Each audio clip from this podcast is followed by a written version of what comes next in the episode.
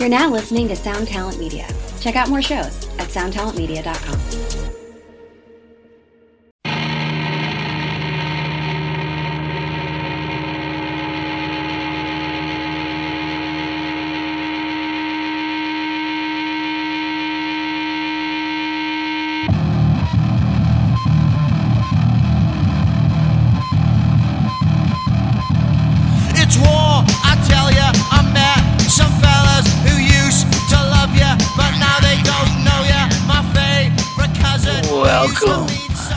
Axe to Grind, the hardcore podcast.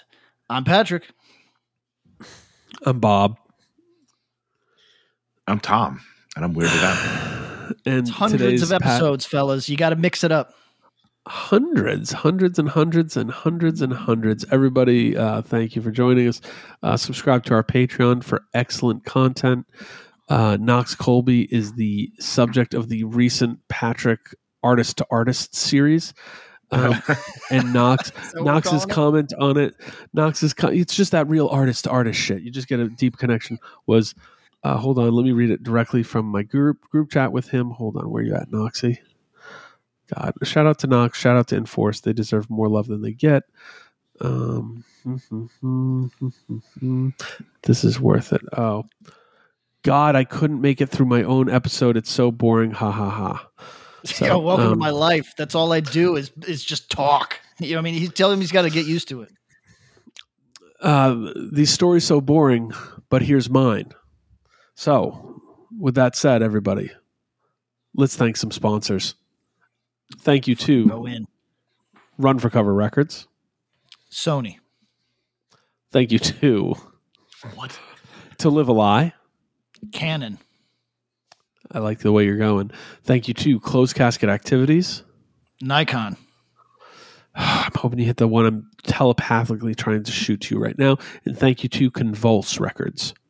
Uh, L- uh, Leica. I was, I was going for Panasonic. Yeah. Were you just doing camera brands? I was doing camera brands. Yeah. It's okay. Listen, And once you did Nikon, I I was figured, but I was hoping you get you, you started with Sony, and I was like, ooh, we could get some weird shit here. You can go anywhere. JVC. Um, Yeah, J- yo, they Iowa. love whenever I travel. Whenever I travel Southeast Asia, they love JBL. Everything is Mm. is somebody trying to si- sell me a JBL product of some type, and I I just don't know what the fixation is. I go, "Yeah, they're fine quality, I guess. Speakers, okay, thanks. old tech, old tech. Today we're starting with our friends, Closed Casket Activities. I'm going to tell you to go to closedcasketactivities.com for all your heavy music needs. But you know what? Today specifically, we're changing it up. We're going to tell you to go to jarheadfertilizer.com. Mm, do you know why, guys? Uh, Do you know tell why? me. They have a new LPCD coming out, Carceral Warfare. yeah. Uh, and it's coming out very soon, uh, December 8th. Uh, the lead video and single, Parasitic Pathology, is out right now. Um, dropped just last night at midnight. Uh, if you go to jarheadfertilizer.com, you can get that limited vinyl. Maybe it's on closedcasketactivities.com too, but it'll definitely be there. So uh, go get it. Closedcasketactivities.com, jarheadfertilizer.com. This is that heavy stuff. They got a big tour coming up. Uh, you're going to want to check this out. I think if you're a fan of some of the other stuff he's that Close Casket's been doing recently, noisy, heavy, fast, this is it. Do it. Mm. Convulse Records, convulserecords.com. Guys, they did a pretty hot merch drop not long ago uh, that I was a fan of, and I'm excited. I'm actually, uh, we're going to do a merch draft right now. Are you guys ready? Uh, Tom, you get the first pick in the Convulse Records merch draft of the recent drop. So it's these five items first here. All right, me pull up the uh, the old website. Yeah, go to convulserecords.com. And then, uh, oh man, Hmm? so you get the first pick. do I go? Yeah, do I go chalk, or do I go? Hey, that's weird that Tom's wearing something like that. like a like a like a high ceiling pick like oh this could be a real hit or you know it's a little tricky it's up to you brother Yeah, I'm gonna go. I'm gonna go chalk. I I love the varsity hoodie. hell yeah Hmm. black varsity hoodie classic look love the love the kind of varsity letters but then you still get that cool like uh Makes it fritzled punk in convulse records skull. Yeah, exactly. Shout out established 2018. Patrick, you get the second pick. Obviously, the hoodie's off the map, but which of these four items is striking your fancy in the draft? Uh, hold on. Uh, hold on. He's also going to convulserecords.com. Slower than Tom, but you know he'll get there. Yeah, hold on, hold on, hold on. Hold on. Yeah, Pat, do you have to go to anything like .au? Uh, yeah, I do actually. Um, That's so fantastic. not not love it. everything, obviously. Okay, so I'm looking at I'm looking at uh, uh, the the merch on top, right? There's Yes, five that's right. things. Hoodie's Bottom gone. mention. Hoodie's off the top. Hoodie- So Oh, I, I, so I'm going with the money burner. Come on. What? Is that you to all your labels?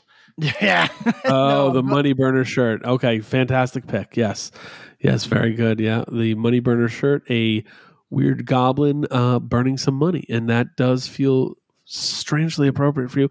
And that leaves my number one pick, the Convulse Records logo hat, floppy dad hat. That's my style with the classic Convulse Records logo.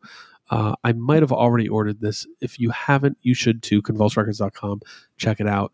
Thank you for all the support if you love us or you like us or you kind of like us or you just play us in the background to get through whatever nonsense you're doing appreciate you go support these labels you'll find something you like how you doing how you feeling fellas Excellent. Doing all right. How you doing? i'm good i'm good tom it was posed to me that the uh, term the phrase fellas uh, is this a uniquely upstate New York term? Is this a term that you hear a lot in your life? Or is this just a term that you hear Patrick say? Because when it was posed to me, it was said, Hey, is fellas just something they say in upstate New York? Is that just a Patrick thing? And I said, Well, it's a I New York definitely. I think it's a New York thing. Yeah, right? Just overall. I, mean, I think Like, it might I- be an Irish thing because, like, you know, for he, he's a jolly good fella. oh, I don't know. sure. It, it, it, is it uh It's not fellow, it's fella. yeah, fella? Is it not common? D- d- am I the only? I can't be the only one saying fella. No, but I mean, No, think about think it. it's Like, your friends across the country, do they go, like, oh, how you fellas doing? No, I, I will admit that No, I, there's a few. I, I I'm uh it's more common coming out of my mouth, but it, it there are regional shits like saying boss is definitely I encounter that in the south more than I encounter it uh, any in the, anywhere in the northeast. That's true. You know what I mean? That's true. Right. You Uh, say what's pal up? in Boston, that means you want to fight, but you say pal somewhere else, it's like, Oh yeah, Yeah, yeah. A little less confrontational. like how you doing, pal? And like, oh, he's gonna punch me. uh, yeah. My father says pal in the most congenial way. Uh, it's his fella. It's it's well, pal is a you, you, you, uh, you think your father comes off like a, a gym teacher or a friendly coach, like "What's up, pal? How you Yeah, doing?" Like right. like kind of you know maybe gives you a little noogie kind of thing. Um, "What's up, fellas?" feels like a very uh, New York uh, people I know thing to say. So it's not just Patrick, but uh, but that did come up recently. No, I'm doing well. I uh, you know the the real life hammer of justice is a, a weird thing. The things that strike you sideways, you know. About an hour ago, I got a, a message from the daycare that we used that we used for uh, w- when we moved here with Easton.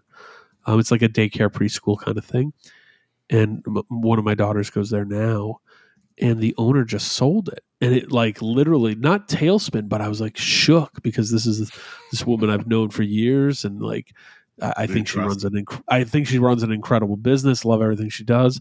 Man, I got that email. I texted uh, uh, Amanda was in the other room putting putting kids to bed. And I texted her. I'm like, you know, blank sold the daycare, and she was like, yeah, okay. but it really hit me sideways. I was like, oh man. So so if uh, if I'm seem off, it's because uh, wow. I've had a major ripple in the daily life over here. Woo. Um, but do you guys feel like talking about some hardcore tonight? Love to. Sure. Sure. uh, let me let me f- posit a question first. um, Is this the one you were gonna drop on us? no, this is a, this is a different one, inspired by uh, our ad reads. Um, or, We're gonna talk about cameras. actually, and then I got a our- question for you guys. I got a question for you after this one. Inspired by our own ad read for our own Patreon. My conversation with Knox was was uh, really fun. He, he's uh, a He's a wonderful guy- dude. very fun guy to speak to. Yeah. I wonder where he Uh, gets his ideas from. the so the here's my question, and this is not uh, this isn't me coaching. uh, What what do they call it when you're coaching from the through the media? Th- that's not what what I'm doing here. Um, I'm just trying to think out loud because in all my social circles, including our group chat, I've asked this question. Drug Church has a headliner uh, in the fall of next year, right? Uh, Yeah. It's our a- album, you know, our new album, sort of shit, right? And uh, finding support for that uh, tour is a brain buster, right? Because you want it to be high energy throughout, but you also want a little bit of variety. Uh, we played, uh, you know, different types of songs, and so we can have different types of bands. Uh, not that they would necessarily do it uh, anyway; it's a hypothetical. Uh, but is is something like enforced too much? No, it No, but it's dope. it would be dope. It would be an experiment of extracurricular genre play for them because they have Because mostly, don't and I'm speaking very coldly. I'm speaking very clinically here about a band I love. I think is awesome, and I think is doing so many things the right way. And I'm not saying they're doing things the wrong way. Like they've created quite a foothold in the metal, thrash, etc. world, uh, and have worked really hard to do it. So I think it's sick what they've done. But to do a tour with Drug Church could be seen as like, oh, why are you doing that? Right. By their fans who are you know uh metal and Adjacent. kind of not adjacent to hardcore you know like just like like wait a second like yeah you're you're you got a little hardcore in your sound but like you're like a you're like a thrash metal band you know you're a metal band you know Right. and Imagine like Anthrax going out with like U two or something. Anthrax going out with Bad Religion, right? You know what I mean? Like in 1986. Uh, there See, might through- be some early through a 2023 lens makes total sense to me. agree. But then you look at the more myopic view of it and see like what somebody who's just in the metal world they might see it as like what are you trying to go for? You're trying to get those like pop punk fans? What are you doing? You know? Now that said i think it's incredible. This is like i don't know if it's a symptom or or like a cause of the time is how open the broad based listener is to things because I think if Enforce goes on a tour with Drug Church, um, a lot of Drug Church fans go home fans of Enforced Yes. because they just bring a lot of energy. They're great. It's got an appeal, and I think, and this is me speaking broadly, but also hearing, knowing a lot of different types of people who really love Drug Church. Drug Church is not a fan base who's on that Slayer fan tip, on that AFI fan tip, where it's like, no, no, I'm here to see that band, and I don't want to see the openers. I'm not too, I'm not interested. I'm not curious what they sound like. So So people like music. Yeah, That's right. I, I would hope. I, I mean, also like just yeah, that that sort of vibe that I'm here for the show, which is uh, I'm grateful for that. I, I'm just I'm trying to think like, uh, you know, uh, I'm throwing names out like like uh, s- something like Spy, but it is with Spy and Enforced, it's very difficult. th- th- Everybody, this is again. I'm not coaching from from the bench. If if there's a conversation to be had with any of these bands, I'll I'll just go to them. But I, I'm just these are hypotheticals. Is uh, it okay? Fine. You're using references of bands that you enjoy and would be like excited to have on tour Yeah. with you. Yes, this Yeah. is just clinical. Yeah, and, and finding sorry everybody. And also these might be like um uh what do you call them? Uh, uh, uh limousine problems or something you know what i mean? Like not that drug church is in a limousine Sure. just that just that w- it's this might not apply for everybody. Being a headlining band trying to find an act that is willing to play under you but is also has a lot of energy around them. If i was enforced do i play under drug church? Technically we might be a bigger band, but that doesn't mean that they necessarily benefit from playing under us. And Spy is another good example. Uh, right. and it makes them look bad on like a flyer if you're not if you don't know who Drug Church is, but you know Enforce because you saw them with like obituary. right. Uh, Well, it's I, I don't even Not worry about that, and I don't know how. I don't know if other I don't know how many other bands do. What I do worry about for my band and other bands on occasion is, uh, is am I wasting your time? Do, do- do you know what I mean? Like, am I wasting your time by Mm. asking you to play in front of people who make because we get offers where they're cool. They're very cool people. They're very cool bands. They're very cool, whatever. And I just have to look at it and go, yeah, I I just don't know if I can like I have a career. I can I can go do music stuff that is exclusively fun. I don't know if I can ask my bandmates to go spend 30 days on a pointless venture. just doing the just do it for the fun thing, right? Sure. right. Like so, so I mean, like, that's not your concern. That's their concern to figure out. yeah. you Not know your what? band. I'm saying the bands that you ask. Uh, Well, yes, and that's the other thing is that you're absolutely That's right. That's right. It's They up have their to own ev- agency. it's up to every band to make the decision if they think it's worthwhile or not. And it's yes, you're all correct on that. I just uh I don't know. It's the thing that enters my head whenever we talk about support. Like in my opinion, a band like Spy w- would get a lot out of playing w- with Drug Church. But 100%. but that also really depends on spot like a band like Spy's goals. Do, do, do you know what I'm saying? It, it, it's uh, not everybody's goal is to have a few fans from this scene and a few fans from that scene. That's some right. Bands, some bands are just interested in being the most concentrated version of what they are and and kind of dominating their space forever. It's uh, Iron Lung is not is, is is not interested in in opening for AFI. You just- you know, so, That's so right. it's like uh, I I I don't know. I, I just right now I get very stressed out around the time that we have to start selecting uh, uh, support bands because I want the best outcome. uh, I don't I'm don't have any great suggestions because I'm also on an island. Uh, do, Do you guys- think you get too involved? I don't get terribly involved until it's too late, and then I just uh, in, in, chime in that I'm uh, dissatisfied. Um. So And here's my other question. yes, I'm going to interrogate you now. yeah, please. Knowing you and the stuff that you've gotten killed for for the last like six months, Mm. Are you limiting the potential support potential because you're limiting the venues to ensure no barricades, etc. Uh, Like, could you do like a fuck? Like, if you were willing to fucking eat shit in New York and play a fucking, oh, you know, oh, oh, you Brooklyn mean Steel with yeah? Okay, so so whoever, fucking, you know, Built to Spill or something, whoever. Like, it could be anybody. Okay, so so so it's a real. Uh, sorry, everybody. This is going to be a real behind the curtain, inside baseball sort of episode. Uh, it is. Yeah, it, it's it's a hard question because uh, you don't know until you you succeed or fail at a new size room, right?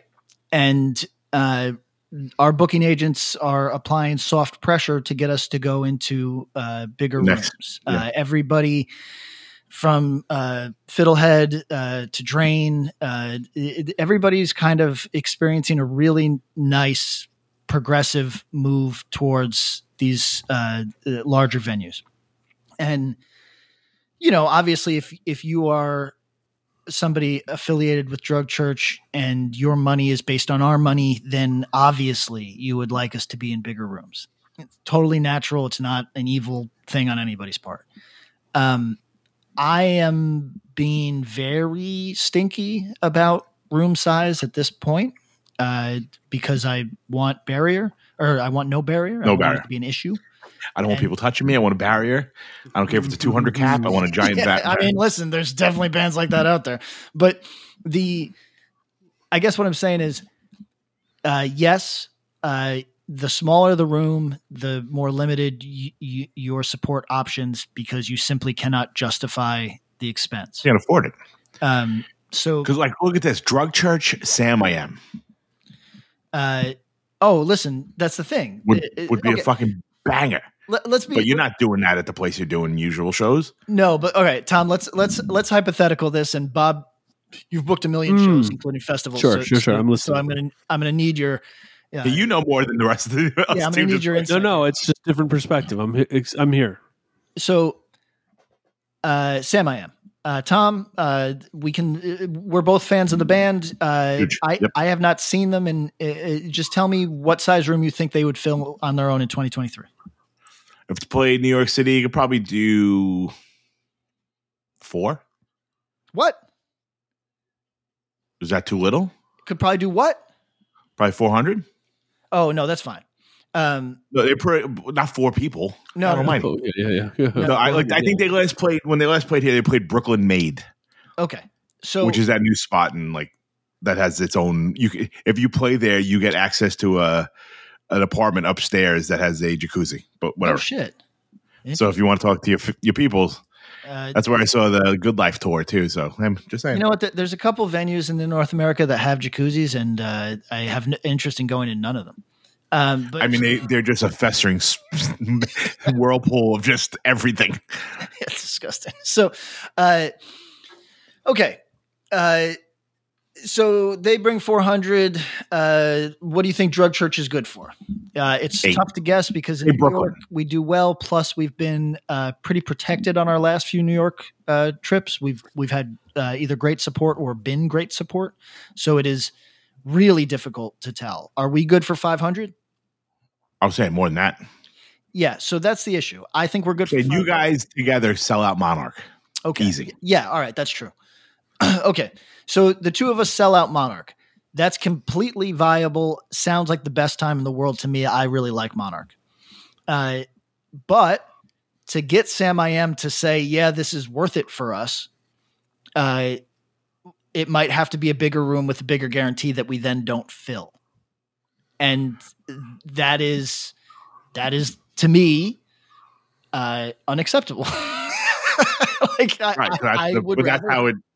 Ra- rather fill a room, have a great time, kids wall to wall, good memories, a lot of sweat, nobody getting significantly hurt because there's not enough physical room in the building to get significantly Correct hurt. energy.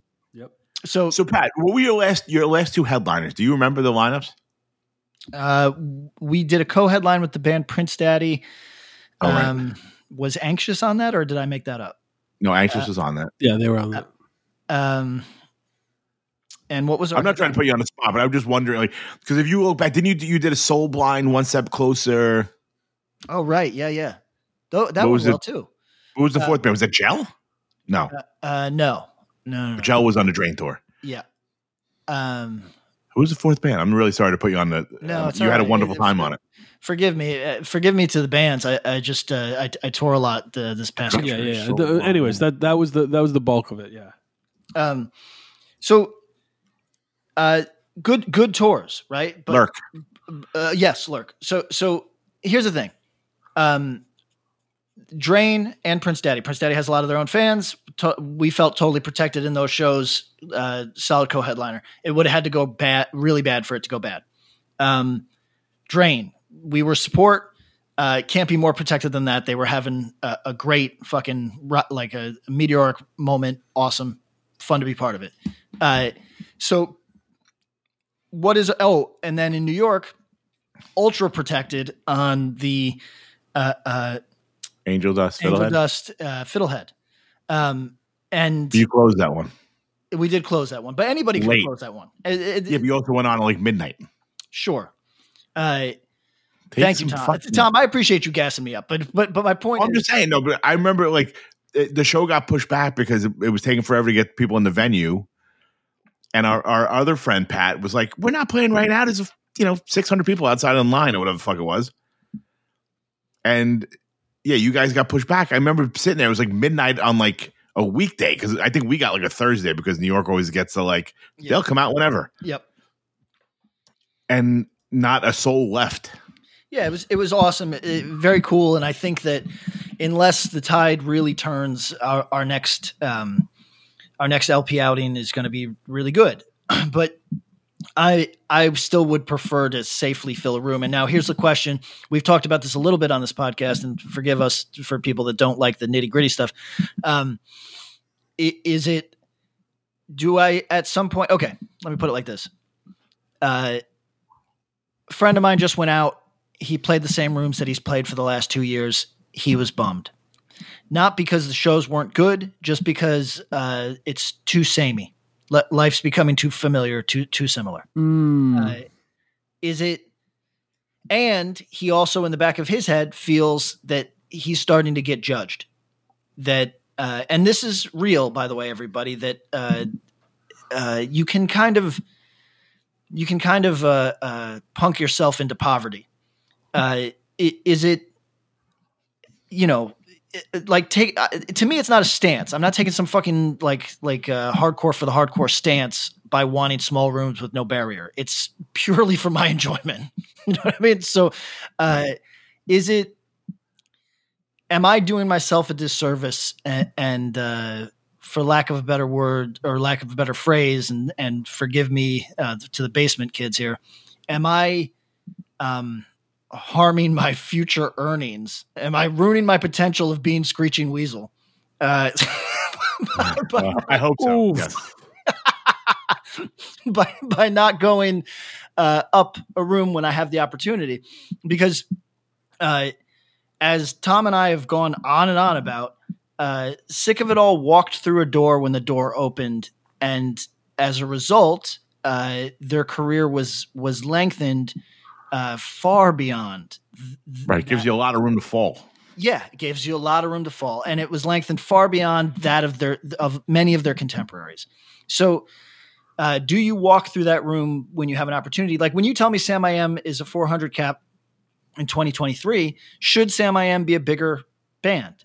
I, Yes. uh, yes, they probably should, right? And uh, what contributes to the fact that th- they're not a thousand cap band? I well, there's probably a lot of things, but uh, one of those might just be well, they were a thousand cap band at their peak or fifteen hundred cap band at their peak, and this is what happens after twenty years. So Right. And they haven't played in front of new people in 20 years. yeah, there you go. That's true. That's the problem. but this is all to say, I'm not for them, but in general, I think these bands get like into their lanes. And you know, you know, and that's cool too. Maybe they're just stoked to play in front of 400 people that they play in front of, and Yeah. get the guarantee that they get, and that's it. Maybe they're not looking for anything else, and that's cool too, man. There's no harm in that. Yeah, very cool. But but I I don't know. I I just uh I know that in the next few months as we try to uh pin down support and uh, uh probably venues have, you know, uh, on the other side of the winter. Um I know that I'm going to be put in I'm going to be the villain. I anticipate this already. Mm. So, uh, you know, a- and, listen, the people who are critical of where I'm at, they they might ultimately be right, and maybe I'm just stuck on an island. Like, let, let me run a question by you, fellas. Do you? Let's do you- it. maybe I've asked this before. Do you know who Mama is? Uh, I watched that movie. Good times. What do we? What? So, Momma is a band, and my bandmates fucking love Momma, and they tell me. Momma's bigger than we are. And, and they want to tour with Momma, but th- there's no way to figure it out because it's not they're not incentivized to do a co-headline. We don't think, and uh, they're slightly too big to play under us. We're slightly too big, perhaps, to play under them. And and How do you spell it? I think just like you'd think, uh, with an O maybe. Oh, oh, mom, like Um, M O M M A. But here's here's why I bring up this band. Because respectfully to Momma, this has nothing to do with Momma's reach or, or anything. I never heard of Momma. And I am on an island, right, that I fully recognize because my bandmates are are saying, let's get this band or let's get that band. And to me, they sound respectfully to turnover. They sound like turnover. Like some of these bands that these that these fellas are suggesting and I say, "Hey, that's cool, but I need people to stage dive all day. That's just what I need." And Right, that's part of the show here. Like, so this is thi- uh, here's what I'm arriving at is uh, I'm on an island both in terms of my what comes over my desk in terms of new music and also uh, what I want out of a show. And I'm but I'm one of five people and I fully acknowledge that I've been wrong in the past and I don't know everything. So the really hard part is when you're talking about something like an album record like a record release tour everybody wants that to be ideal. Everybody wants that to be like their vision of how it should pan out. And I'm anticipating uh, conflict. Hmm. That's where I'm at. I, I get I see I see the the conch to you fellas.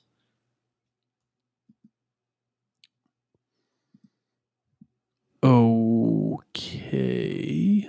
Um so you're anticipating conflict because Uh, because I want to play uh, with Spy and yeah, you want the, you want the stage dives and you see the band. Okay, so this this is a fun topic. Okay.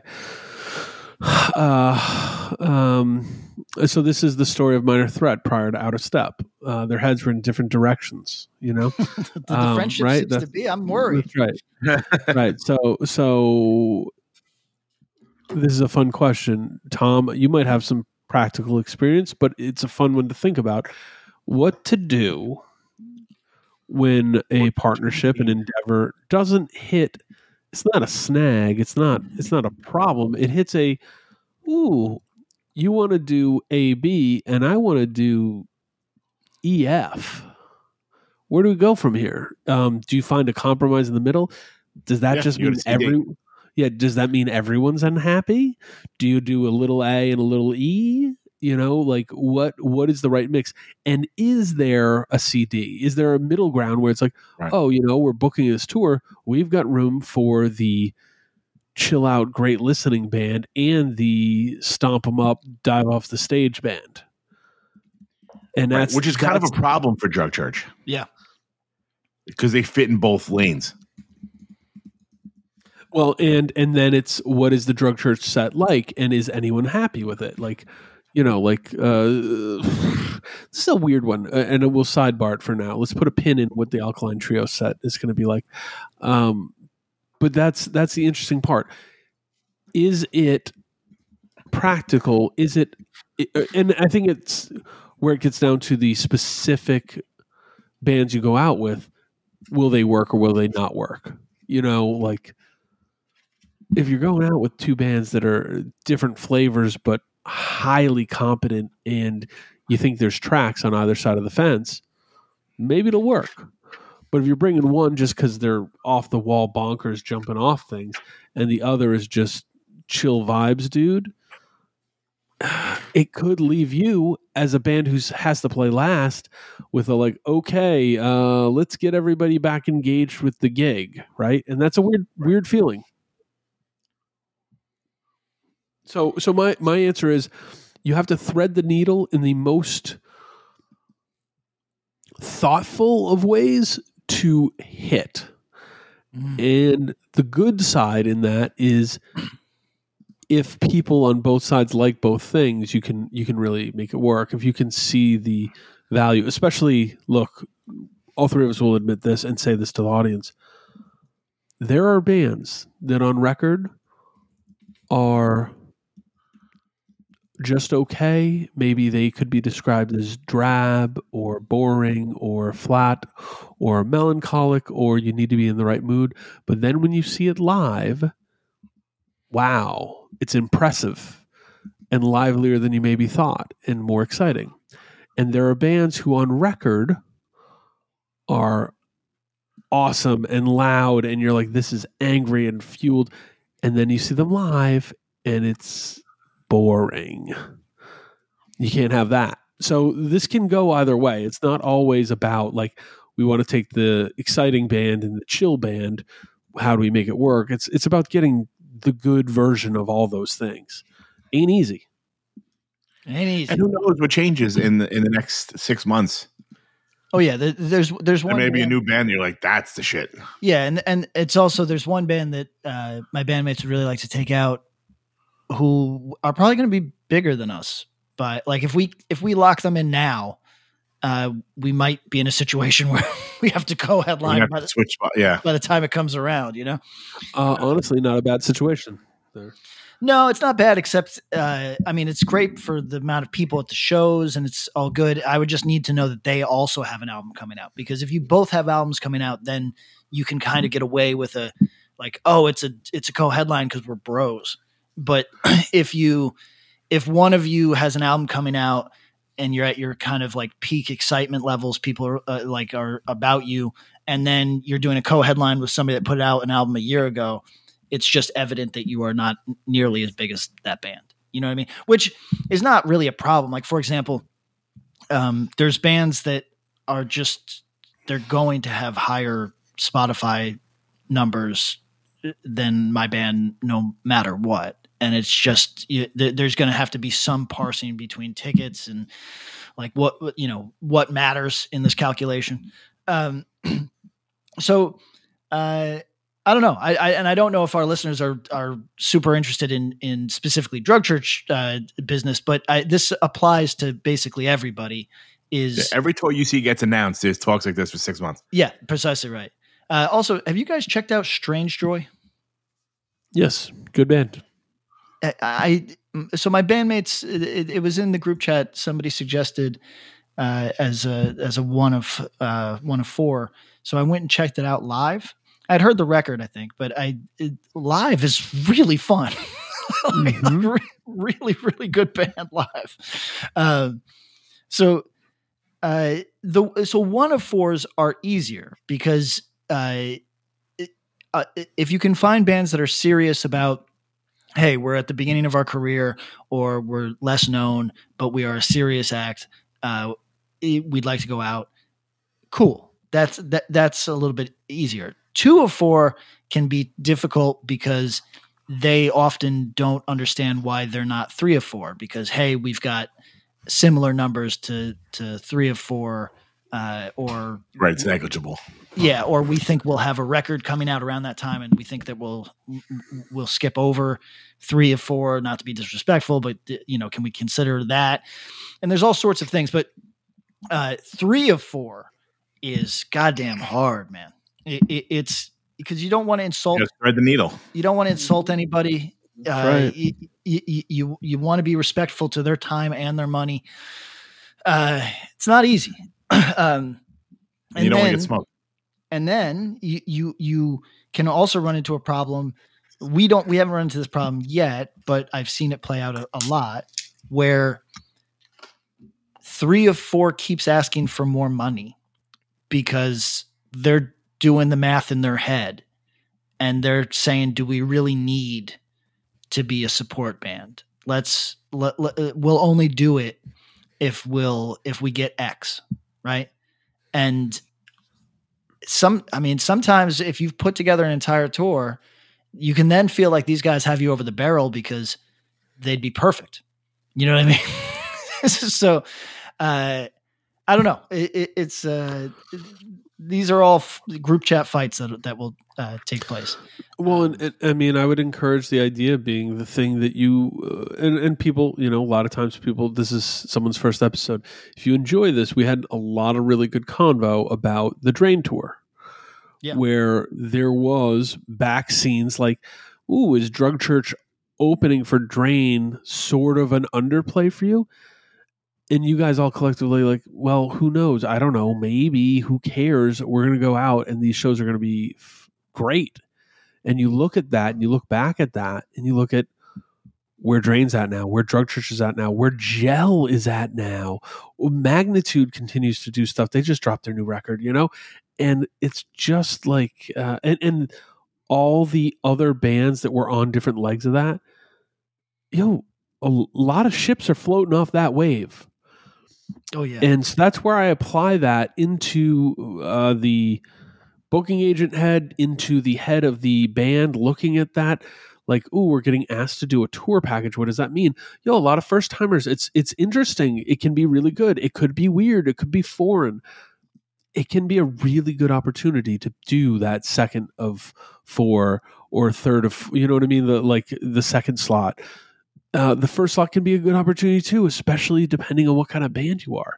So I don't know. Uh, I, I think you are in somewhat of a privileged position in terms of you have an audience who is open, which means they're receptive, which means the bands you can bring will do well. And that's not a case for a lot of bands. Yo, you know, I, I you could bring a heavier band out and they could do well. You could bring a mellow band out and they could do well. Uh, you can't say that for every band in the spaces that we talk about often. So, um, shout out to that. I think I think it's a, a- an interesting conversation, and uh, maybe we can kind of stay abreast to it, and, and you can let us know how much your uh, your bandmates like this being just public fodder. uh, are you ready for another topic? Vaguely Of related. course, swing it. Oh, related. Uh, how much should a hardcore show cost in 2024? Like a what are we talking? Local? we talking big? Uh, we're talking, uh, let's say on the, okay, let's go down the list. Uh, Samiam's playing uh, six shows. What should those shows cost? I'd say twenty five bucks before fees. Okay. Um, What do you think? I I'm completely I'm going to be honest. I'm completely disconnected. I'm a G. I get into everything for free. Uh, I've I don't, know, I don't I don't know what things even cost. Here, here, hold on, Patrick. Wait a second. Wait a second. Wait a second. Um, 1998, time where you paid for most shows you got into, right? Uh, yeah, all of them. Okay. Um, how much would the Samiam show do you think cost in 1998? In Albany, New York, ten dollars.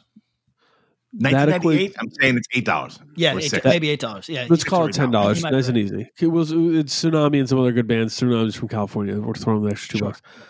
Ten dollars in 1998 equates to eighteen dollars and forty cents in 2023, and we're rounding that up to 20. okay. Full stop. So I'm saying bare minimum, bare minimum 20. I think 20 to 25 is where we at because the economics of shows have changed too. Uh, okay, but what's the tip? People ain't selling CDs out here now. you know what I mean? listen. Yeah, uh, hey, I'm the guy who thinks, uh, you know, uh, I I am not against money, so that's all fine. But what Punk rock guilt is dead. What's that? Punk rock guilt is dead. P- punk rock guilt is Oh, yeah. dead.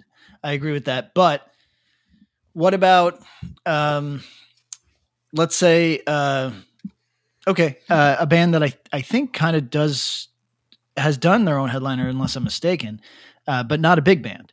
Uh, the band Spaced. Let's say that Spaced and another band that is smaller than Spaced are doing um, a, a completely DIY. Uh, they're they're the 15 day tour. Um, what do those shows cost? Are those 20? We, we have a, a baseline of 20 no matter what. I'd say like eighteen to twenty. Okay. And is there a what is the uh, uh, so in pricing? Sorry, everybody. This is uh, now No, this super fun. inside baseball. In in pricing, and Bob, you could speak to this uh, with the Mm. first few Sound and Furies versus the current Sound and Furies, and exactly Sure.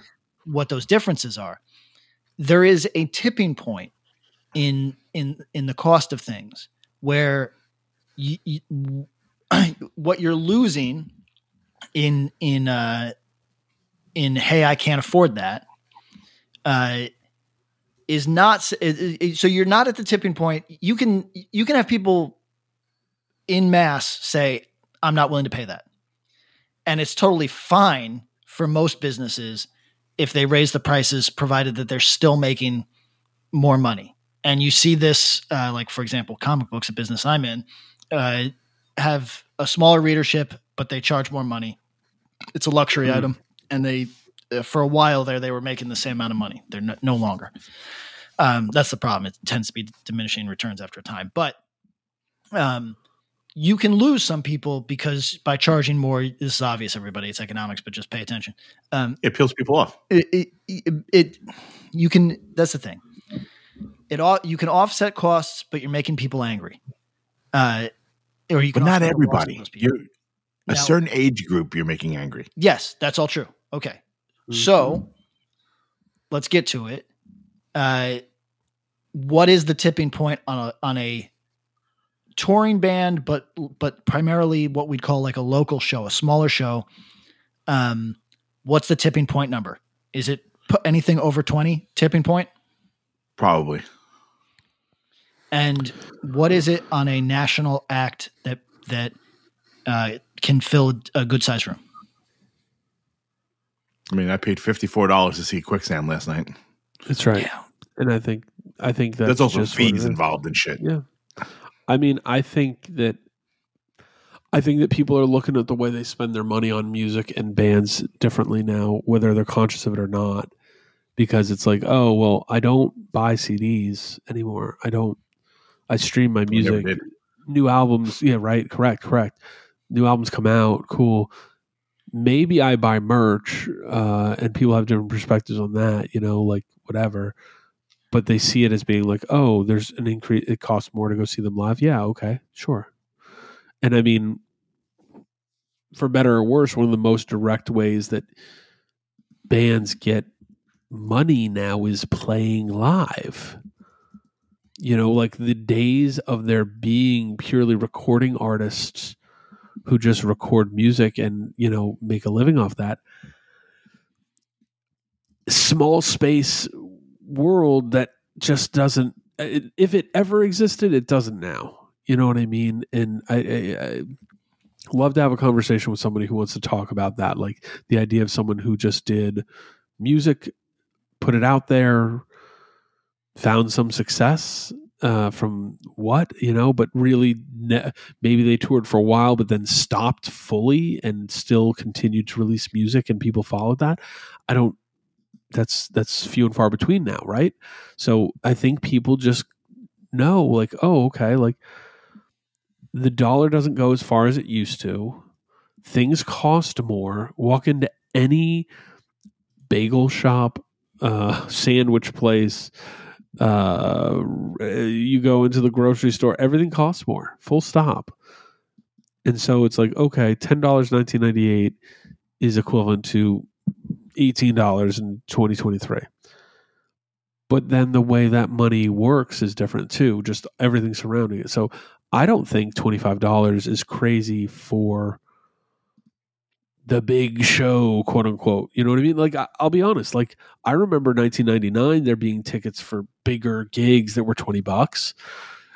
It wasn't everything, you know. Like I, I remember going to festivals. Sometimes, uh, you know, there were hardcore fests that were 50 bucks 60 bucks 20 something years ago you know so So, so what is the tipping point? What do we think?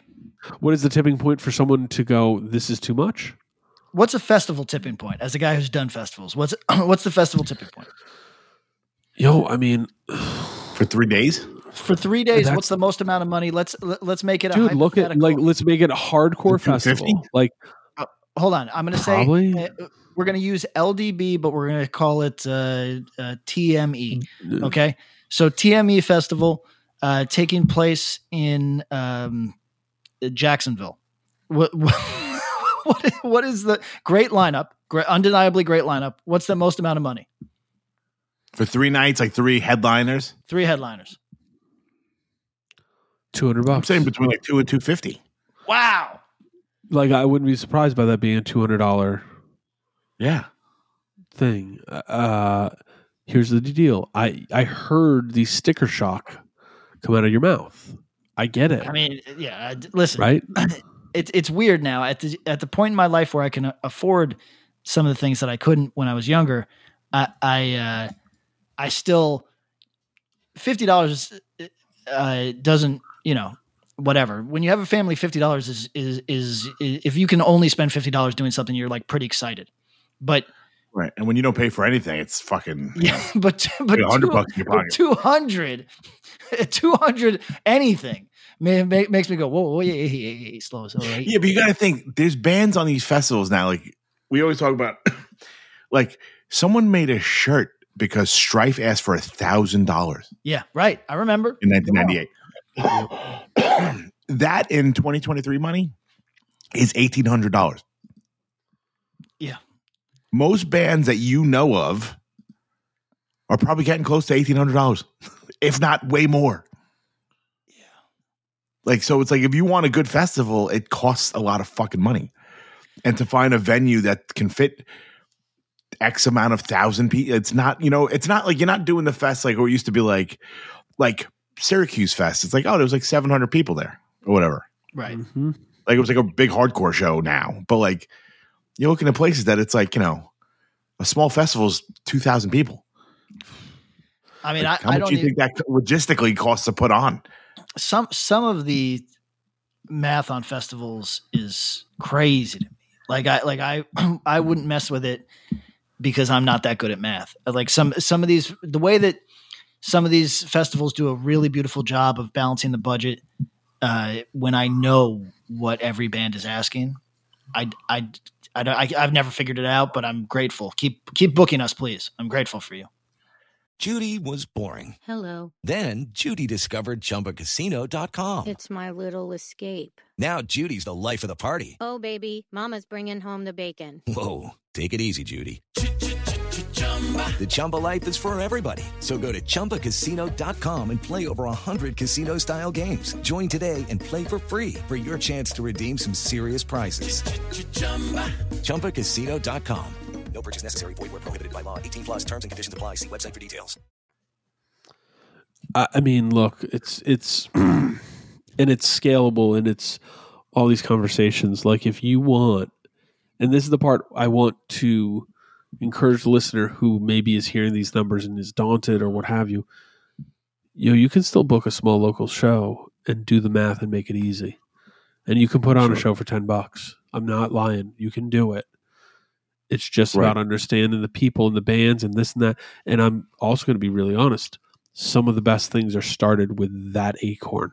That's that's how the oak grows. You know what I mean? Like that's all this shit starts with the small show. It starts with the bands you know being willing to play for whatever money we make minus the 200 bucks it costed us to rent this room goes to you guys. You know what I mean? Like Right. you'll always find that and that's one of the pieces of hardcore is that this is the way to learn how to do these things and and we're at a moment that i'd say even six years ago we weren't at where it's just like these numbers have exploded beyond the range of like two or three mega bands to like 20 bands you know where Right.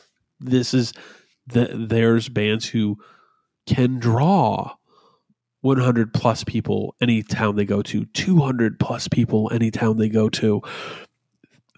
You know like a conversation with a friend the other day talking about turnstile was like we've never seen anything like that.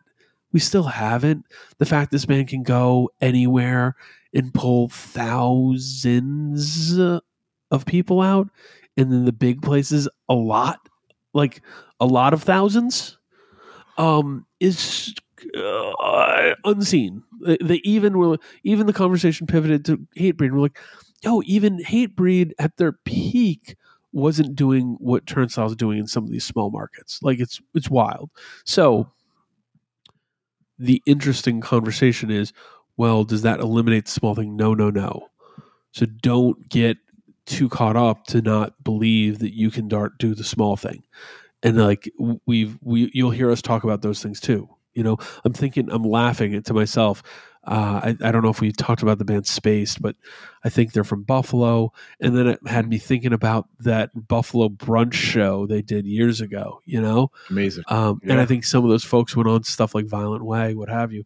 But like, yo, you got a couple friends, you want to do a show, they got a band, you know another band, and you guys are all willing to do it for whatever chips may come. That's the way shit starts. That's the way little scenes build. That's how you get things growing up. Like, yo, it doesn't just 200 people don't manifest out of nowhere anywhere full stop No, interesting thing. Uh, I don't. I don't know how we kind of gracefully uh, transition to this conversation. A thing that I'm witnessing in comics right now is that free do, free is not an incentive if people don't want a thing. So th- there is, uh, you know, I watched this happen in Albany uh, during like fallow periods where people were uh, trying to make a thing happen and was very frustrated running up against all sorts of headaches. And what about if we made shows instead of, you know, maybe it's the cost that's prohibitive. Maybe if we made shows $5, people would come. Maybe if we made shows $1, people would come. Maybe if we made shows free, people would come. And uh, it never really works. right? Because cost is keeping some people away from your show, no doubt. But Sure. unless you're asking absurd amounts of money, it's not the deciding factor. It, it, it there's something else going on where it maybe in your area there's just not enough appeal for that particular thing, but you just don't get the pe- you, you just don't get the volume back from offering things for lower amounts of money. Would you guys? Well, and agree that that's where I thought you were going with the tipping point of price and like what's and I mean we vaguely were, but like on an average show, like uh, do I think a 20 year old, we'll just say a 20 year old, uh, there's uh, there were times when I would have said a 16 year old, but in 2023 I'm going to say do I think a 20 year old can come up with 25 bucks if they need to? Yeah, I think they could scrap up 25 bucks if they need to find a way to get to a show. Yo, I bet, I know for me, if it's 1998 and I needed to scrap up 25 bucks, man, that would be tough. But 10, 12, maybe even 15, if it was some shit I really want, I get that 15 bucks. Uh, Maybe I'm not eating lunch that week. You know what I mean? But I'm going to that show. I'm doing it. Um, so I think that's the interesting question is do you price people out with these things? Do do people get pushed away by it? Because I also acknowledge that point you made. The answer isn't money all the time. Like if you offer things for free, mm, you know, go. You want to test this out? Go look at the weekly free magazines that sit in stands. You know, that's right.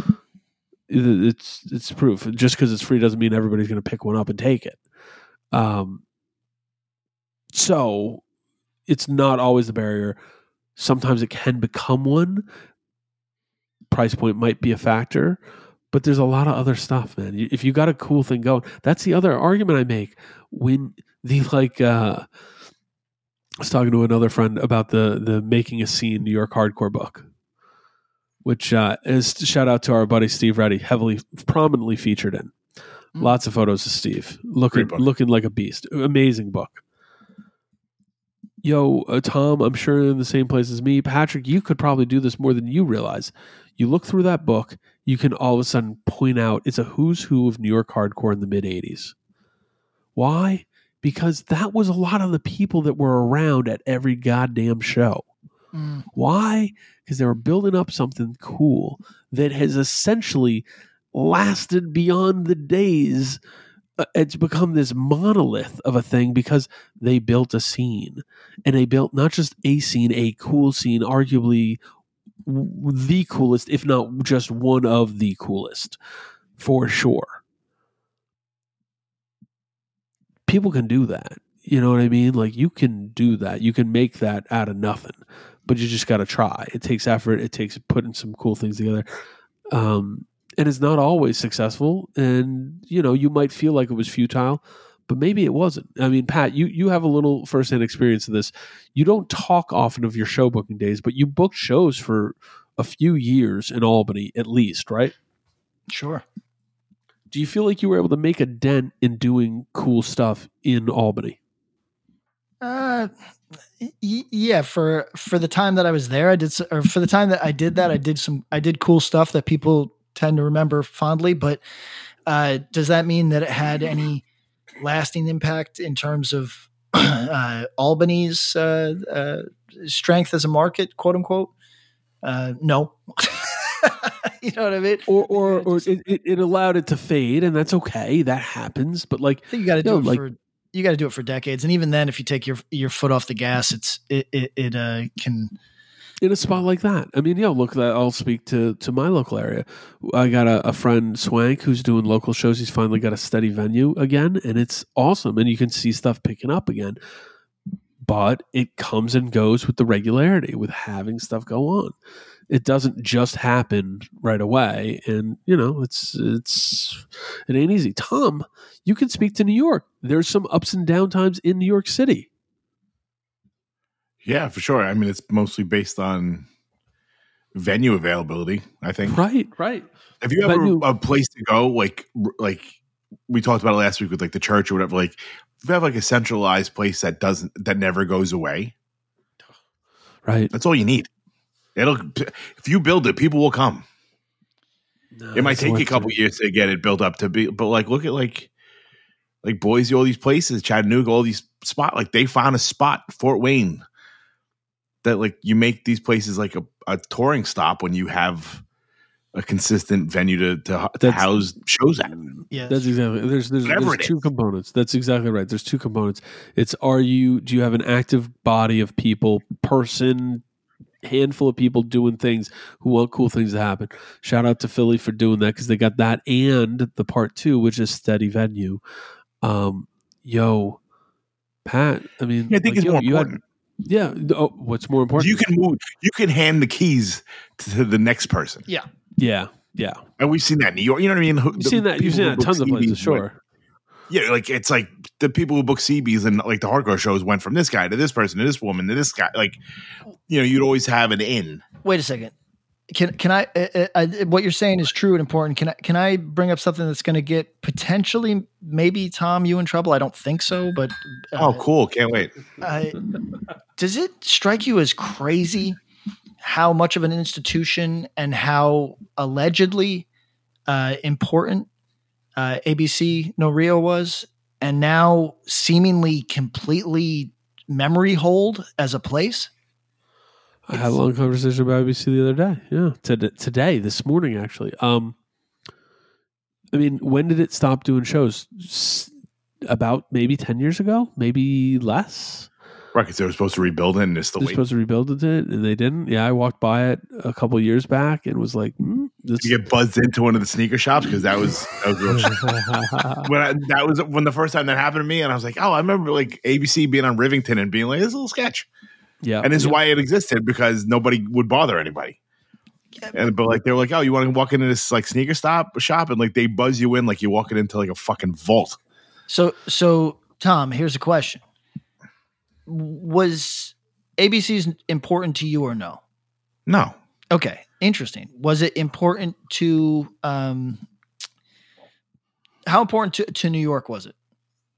I mean it was pretty important, but I mean I think you know it, it was very gatekeepery. That's a fact. you know, um, you had CBGBs, you had wetlands, you had Coney Island High, you had Bond Street, you had all these different places that, like, you know, my bands played ABC No Rio once Uh, same. because we were like two meathead, I guess. And then the one time we played, they said they had to hire extra security. Yeah, false. Uh, Like, that's not even true. Like, yeah, that's false. We played there We killed the Man Who Questions and somebody else. And like, we had to bring in extra people. I'm like, you're all volunteers. You didn't hire anybody. Yeah, stop. You know what I mean? Like you brought another vegan. Who gives a shit? Like, okay, cool, man. Like no one's gonna do anything here. But like, you know, it was just sort of like it was a turnoff. And but like a lot of bands, you know, Burn or Rorschach or fucking Lifeball, like there's a lot of bands that popped up from there that made an impact on New York hardcore at large. So But to me, I wasn't punk enough. okay, but was it just answer this question. Iconic venue, yes or no? Yeah, as much for the dangerousness as anything. Sure. Oh yeah. You're like, oh, the roof might fall in, Yeah, but yeah, yeah, for sure. The floor, the floor Cool. might floor might collapse, but I'm not saying anything about anything because I enjoyed the one show that I played there, and I enjoyed the shows that I saw. Same. So, so Same. I'm, Yeah, I'm not saying shit about shit, except I just there's something almost scary to me about, and uh, you know, for anybody that listened uh, to our conversation with the Saint Vitus guys, uh, I didn't mean to depress them, but I I just this was stuck in my mind that nobody appreciates a fucking thing. like once it's gone, it's gone. And people just don't think about a thing that was to that at one point in their lives, they couldn't imagine not having it. And then it's just go sorry, I'm, I'm getting a little esoteric here. Jesus. yeah. I mean, well, I mean, CBGBs is more a shirt than a Yes, yes, but it still exists in the mind, right? Like because the shirt. Yeah, I mean, uh, not just the shirt, but also if you travel overseas, you'll run into CBGBs because there's like, you know, if you go to Jakarta, for example, there's there's not the same. Mm. Uh, you don't have the same reach on a cease and desist. Got it. So, uh, you might get off a CBGB's uh, replica diner in in Ah. in Southeast Asia, and I mean, I'd go. uh, or probably South America too, actually. But the the so it's it, it's at least in the consciousness in some way. But something like ABC No Rio, which was, you know, it was one of the venues that was on the list of of places to play when I was a kid. That you Oh, kind of course. It like ABC, uh, CBGB's, Gilman, uh, uh, a little bit later, uh, uh, uh, the uh, Che Cafe became uh, like kind of like for the more screamo set had to be a place that you played, and But I mean, I think everyone played there. But I think it also all depended on who was holding the keys. hundred percent yes, yes. Because Gilman changed. Yep. I mean, they all changed. They all changed They radically. all changed. But They all changed. They, they don't admit it all the time, but they all changed. No, but over the years, like you know, oh, you couldn't play here because you had like major label like distribution. yeah, and then it's like, mm, eh, mm. Maybe it's still like that, but sometimes it'd be like it was only punk and like stuff, and then it was like, oh, now you have like beatdowns play here, bands play here. Oh, that's cool. I mean, it's cool, yeah. but it all also, depends on who the like the head booker is. And a thing we don't talk about is oh the loud voice here that was being stinky about everything uh, uh moved to olympia. Uh guess what? Right. the, those bands that couldn't play can suddenly play.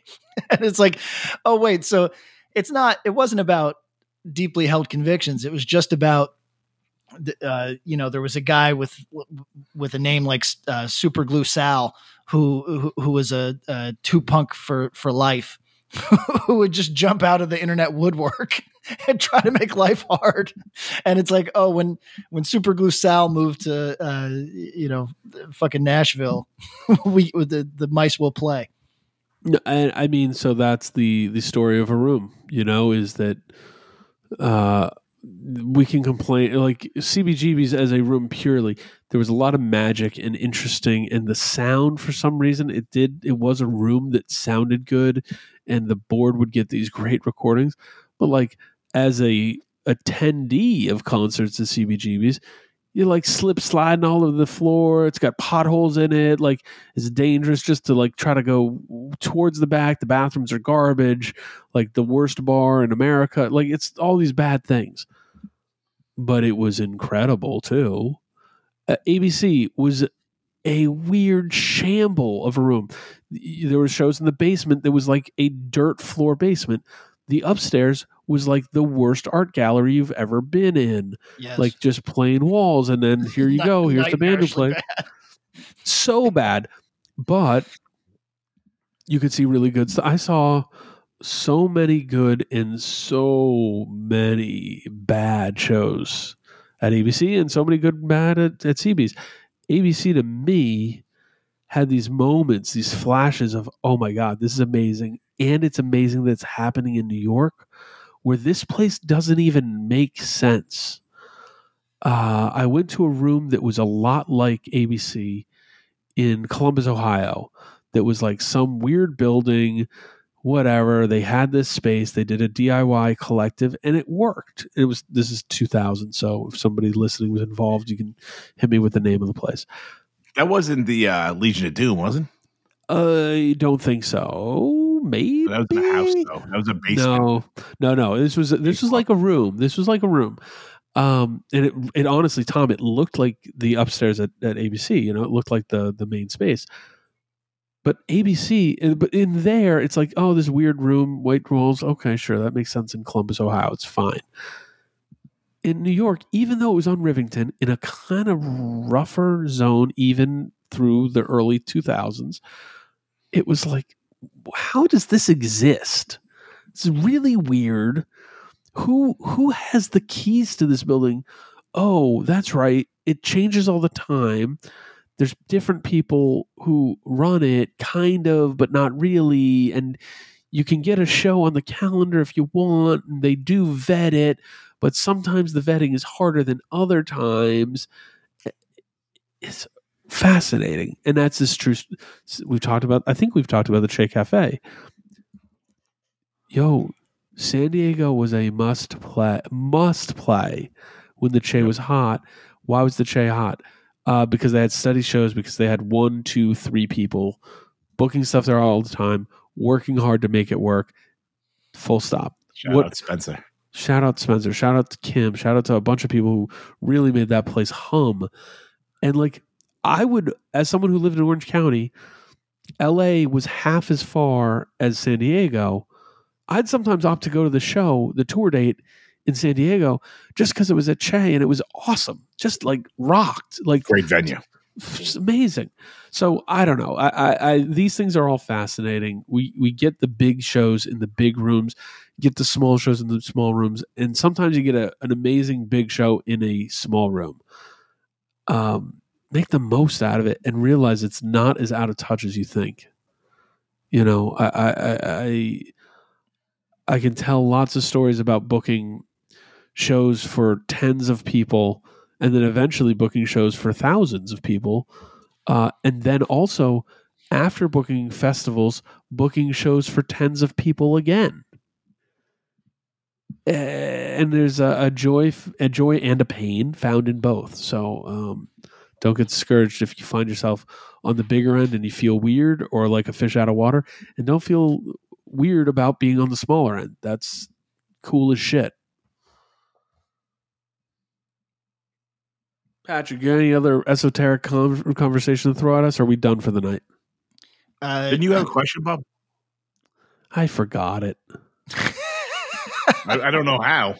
I want to talk about the A7 plaque and go through every band on the A7 plaque, but uh, Hold it up right now. Do you have it? Pull it up. Let's do this. Rapid fire. I walked Uh, by and well, didn't see the plaque the other day. we, we, Big man. I don't know if this is the new one because you know the scandal on this one, right? So like, No, please find- tell us. I went to C and B Bakery right down the street from there.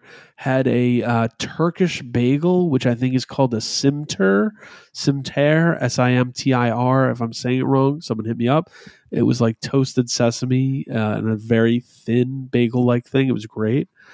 Um, the place also looked like it had great breakfast sandwiches, but I had just eaten lunch. So um, let's go over this A7 plaque because I did not see it and I don't know the scandal. Okay, so it's it's it's old now, but it's at the uh, Tom. What's the new place called? Is it Niagara? Niagara, Okay, Yeah. so which has been around forever. So, Yes. yeah, but it, it it it is. So there is a plaque on the wall, and Oh, they re. Oh man, there's two. yes. So can you find the I'm second, looking at the other one. Can you find the that second has- one, Tom? I think I'm only looking at the at the original. I'm looking at one that literally, like, if you've ever like played a guitar, you're on it. Yes. Okay, that's the one I'd like to go through. But but hold on, uh, Bob, so that you understand, they put a plaque on the wall. Hmm. Uh, 1980 through 1984. It's just an A7 thing. Pioneers of American hardcore and the birthplace Yes, of New York hardcore. Because Jesse Malin, who played in all those bands, owns the Yeah. bar. Yeah, uh, it was specifically Reagan Youth, maybe the Nihilistics, but yeah, go, go ahead. So Even, wait, was it even worse? No. so Uh, uh, go ahead. so- yeah, yeah. Uh, apparently when this plaque went on the wall, uh, there was people that took exception to it. Uh, people who were around, people who played in the bands that played that room, and they felt that Heart attacks. was- they felt that the selections were uh, safe or political or, or whatever, but didn't speak to the to, to, to the real shit. So, Tom, the one I'm looking at is like kind of a greatest hits. It's Agnostic Front, Bad Brains, Beastie Boys, Black Flag, Cause for Alarm, DOA. Even worse, Yeah, False this is the Prophets, Heart Attack, Kraut, Murphy's Law, Reagan Youth, Scream, SSD Control, The Mad, The Misguided, The Mob, uh, Warzone, and many, many more. Uh, but you, but you are able to find the one that I weirdly my my Google skills are not providing, but I know exists. Could you read that one to me, Tom? All right, are you guys ready? Yes. I'm ready. Revised A7 plaque Yeah, as of go. Oh, no. 2014.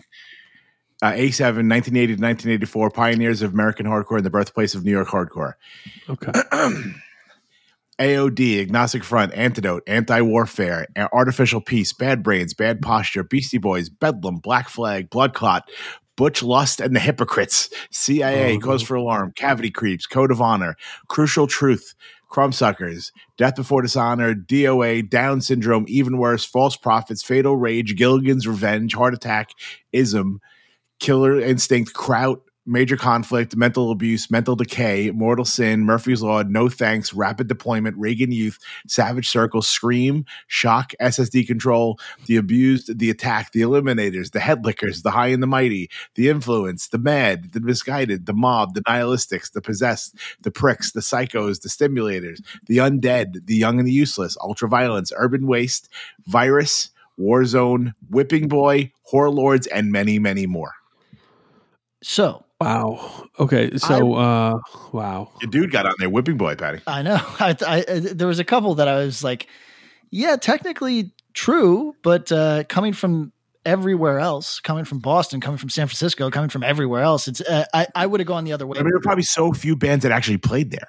Well, I mean, no, that, I think they were pulling from flyers. I mean, it's a good question of if there were- if it was strictly bands who played. So my notes are the CIA, the CIA, God's Guts and Gun seven inch is awesome, maybe the best early Connecticut hardcore record. Um, and the Fatal Rage LP is my favorite Jersey Shore hardcore record from prior to 1990. It's just awesome. Cool- Like straight up, like fast, great US hardcore. Um, and I got lost because there were so many names, Tom, that I was like, why, why, why, why, why, why?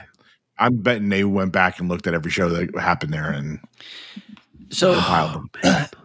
would you guys as a as a patreon exclusive exercise because i know the main line is not going to enjoy this exercise the way that we will do you want to Want to do that? what's your hit ratio here because because i'm at having heard of two-thirds but only uh, uh, uh, only heard only heard music from maybe less than half